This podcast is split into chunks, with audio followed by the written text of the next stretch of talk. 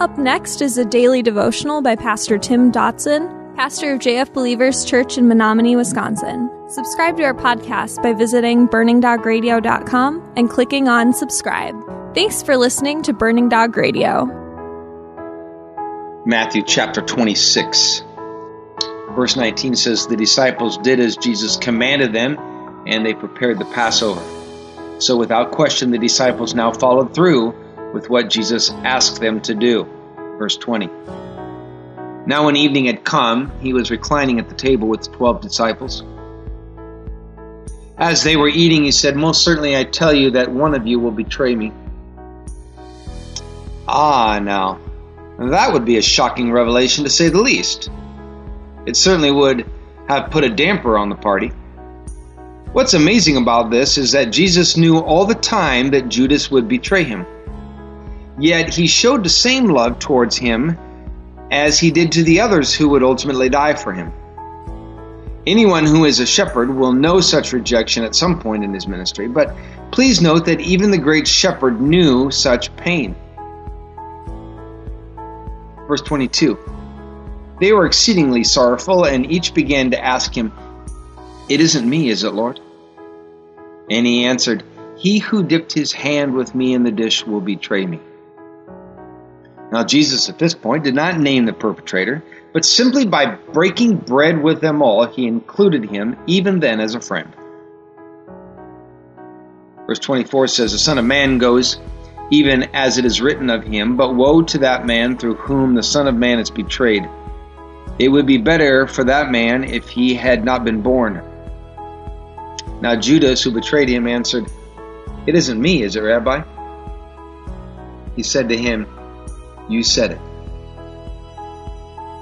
Even in his friendship, even in his very love for Judas, Jesus was not absolving him of the responsibility of his actions.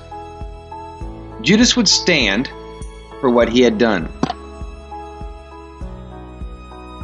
We must take note that while the others called Jesus Lord, it has always been noted that Judas alone called Jesus Rabbi or teacher. We gather from such language that Judas never made that leap from Jesus as his teacher to Jesus his Lord. And that issue made all the difference. Somewhere along this journey that we walk, Jesus had to move from that place of teacher to that of our Lord.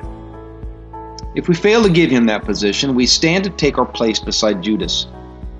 Scriptural evidence tells us that after Judas left, he never made it back again. He had it all, and he let it slip between his fingers.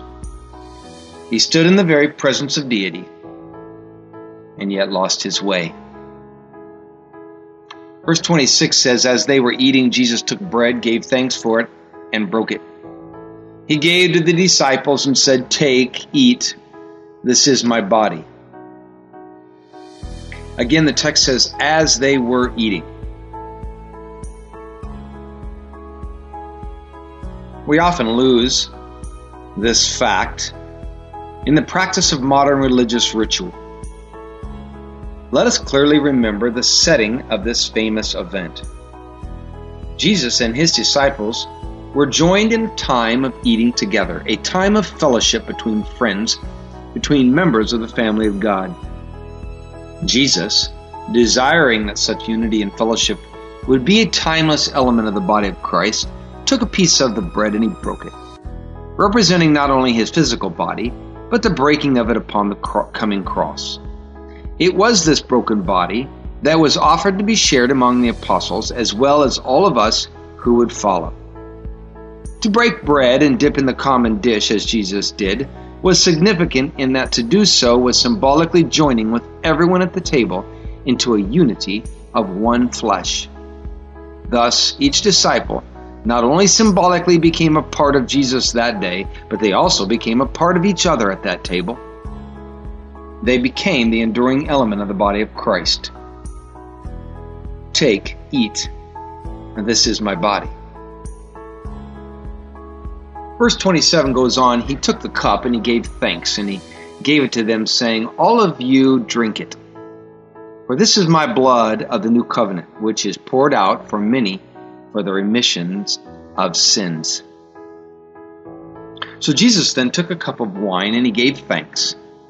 And he shared this with them also to represent the blood that he would shed on their behalf. Again, this offering was for us also. It was the purchase price for a new covenant, a new agreement, or a new contract, if you will, between God and man. One that would no longer be based on animal sacrifices or personal works, but rather it would be satisfied by the complete and eternal sacrifice of Jesus Christ. This was the covenant prophesied in the Old Testament.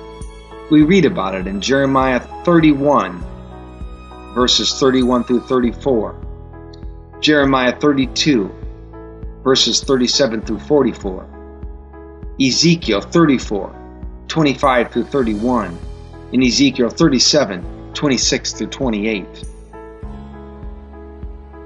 Jesus was going to pay the debt for all men for all time. This, you see, is the covenant of grace. Verse 29 says, But I tell you that I will not drink of this fruit of the vine from now on until the day when I drink it anew with you in my Father's kingdom. In a world where men seek to leave a timeless monument made out of bronze or marble, Jesus, he left something for his memorial that was far less tangible but far more enduring. For Jesus left an eternal legacy of redemption one of peace and joy that remains unparalleled today and forever. As we partake in the act of communion, we too share in that historical act and we remember him. Jesus promises to do something that no earthly man could ever hope to achieve. He promises to one day share with his disciples and us in the legacy that he left we will actually partake in that communion meal with Him physically when He reigns upon this earth. Verse 30 says, When they had sung a hymn, they went out to the Mount of Olives. Now, the Mount of Olives was apparently the place where Jesus and his disciples camped out, as well as the home of the Garden of Gethsemane, which was the main stage for those profound events which were to come. It was upon that site that Jesus stepped into his role as the sacrificial lamb. It was the beginning of a journey that ultimately took him to the cross. Verse 31 says Then Jesus said to them, All of you will be made to stumble because of me tonight.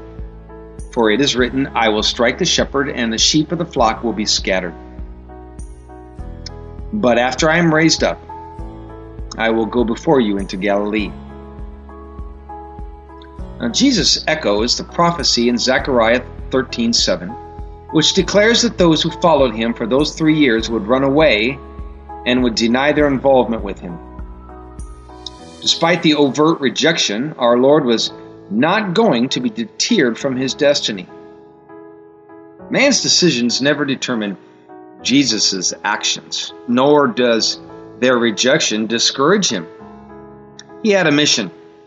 He has a mission although all those present would either forget that he said it or fail to grasp actually what he was saying, Jesus states clearly that after his death he would be res- resurrected from the dead. And though they would reject him, he would not reject them. He said, I'll meet you in Galilee. That was our daily devotions by Pastor Tim Dodson. For more information about Pastor Tim and JF Believers Church, visit jfbelievers.com.